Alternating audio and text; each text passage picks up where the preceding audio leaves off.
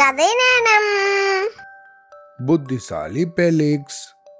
ஒரு ஊர்ல ஏழை தாய் ஒருத்தி வாழ்ந்துட்டு வந்தாளாம் அவ ரொம்பவும் அன்பானவளாம் அவளுக்கு ஒரே ஒரு மகன் இருந்தானா. அவனோட பெயர் பெலிக்ஸ். அம்மாவை போலவே அன்பான குணங்கள் நிறைந்தவனா. ஆனா நல்ல பலசாலியா. நாளுக்கு நாள் அவன் பலம் மிகுந்த ஆளா வளர்ந்துட்டு வந்தானா. அந்த ஊரோட அரசன் ரொம்ப கர்வம் பிடிச்சவனா இறக்கமே இல்லாதவனா ஏழைகளை துன்புறுத்துறதுல அவன் மகிழ்ச்சி அடையிறவனா எல்லா விதமான போர் முறைகளையும் கற்று தேர்ந்தானா பேலிக்ஸ் அங்க இருந்த எல்லா வீரர்களையும் அவன் சண்டையிட்டு தோக்கடிச்சானா.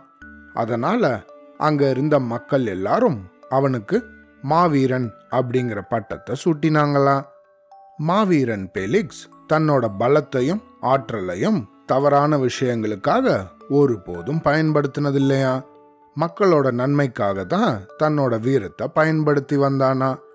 கொடிய காட்டு மிருகங்கள் அந்த ஊரோட வயல்களுக்குள்ள புகுந்து நாசம் செஞ்சபோது அவன் அதுங்களோட வேட்டையாடி அதுங்கள கொன்னானா? இதனால மக்கள் அவன் மேல மேலும் அன்பு செலுத்தினாங்களாம் அவனோட வீரச் செயல் அரசனோட காதுகளில் விழுந்துதான். அரசனுக்கு அவன் மேல பெரிய வெறுப்பு ஏற்பட்டுதான். இப்படியே இவனோட புகழ வளர விட்டா நமக்கு பெரிய ஆபத்தாயிடுமே அப்படின்னு நினைச்சானா அந்த அரசன். அதனால அந்த பெலிக்ஸ எப்படியாவது அழிச்சிட நினைச்சானா அவன். ஆனா பெலிக்ஸை எப்படி அழிக்கிறது அப்படின்னு அவன் யோசிச்சானா. பெலிக்ஸ் போன்ற பலசாலியோட சண்டை போடுறதுக்கு யாரும் முன்வர மறுத்துட்டாங்களாம். அதனால அரசனுக்கு என்ன பண்றதுன்னு தெரியாம ரொம்ப ஏமாற்றமாயிடுச்சான் இந்த பெலிக்ஸை நம்ம உடல் பலத்தை கொண்டு எப்படியும் ஜெயிக்க முடியாது. தந்திரத்தாலும் வஞ்சனையாலும் தான் இவனை வெற்றி பெறணும் அப்படிங்கிற முடிவுக்கு வந்தானா அரசன்.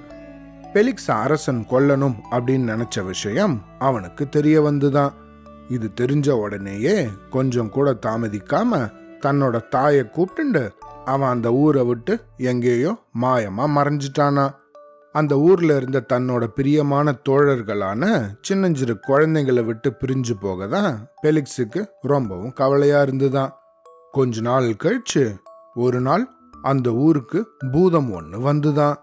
அந்த பூதம் ரொம்பவும் பிரம்மாண்டமா இருந்துதான். பயங்கரமான ஒசரமா. அது மூச்சு விட்டா புகை புஸ்ஸு புஸ்ஸுன்னு கிளம்பிச்சான். வாயை திறந்தாலோ நெருப்பு அப்படியே கக்கிச்சான். பெரிய முட்கள் நிறைந்த பனைமரம் போல அதோட வால் நீளமா இருந்துதான். தன்னோட அச்சம் மூட்டும் அந்த வாளால ஒரு மிருகத்தையே இதை அப்படியே சுழட்டி அடிச்சு தூக்கி போட்டு கொன்னுடுமா. அவ்வளோ பலம் வாய்ந்ததா இருந்துதான்.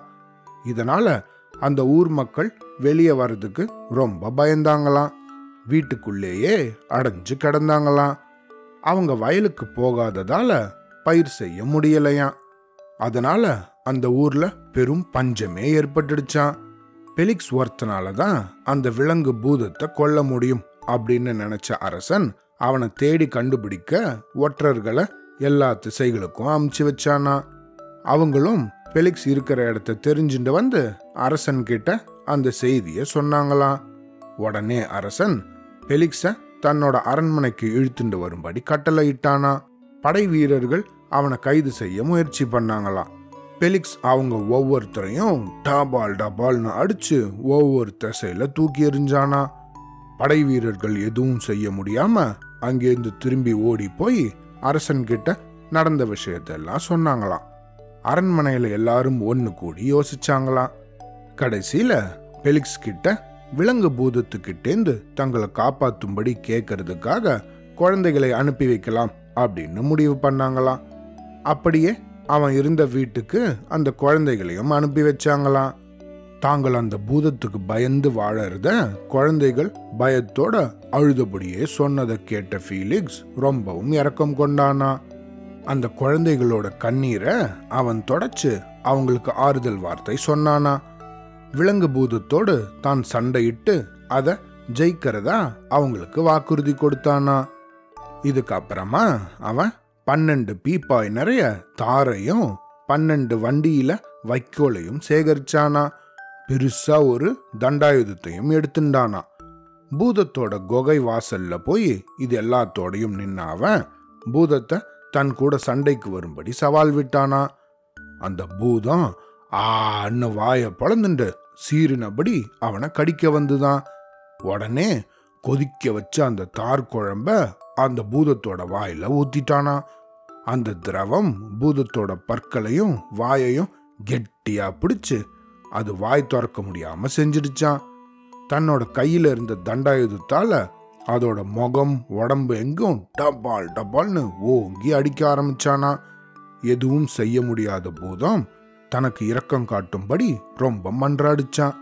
தீமைக்கு ஒருபோதும் இரக்கம் காண்பிக்க கூடாது அப்படின்னு நினைச்சானா பெலிக்ஸ். ஒரு பெரிய ஏரை எடுத்து அந்த பூதத்து மேல பூட்டி நகரத்தோட வயல் முழுக்கவும் நல்லா உழுது முடிச்சானா ஃபெலிக்ஸ். இவ்வளவு நாளும் வீட்டில் அடைஞ்சு கிடந்த மக்கள் வெளியே வர ஆரம்பிச்சாங்களாம். பெலிக்ஸை வாழ்த்தினாங்களாம். ஆடி பாடி மகிழ்ந்தாங்களாம்.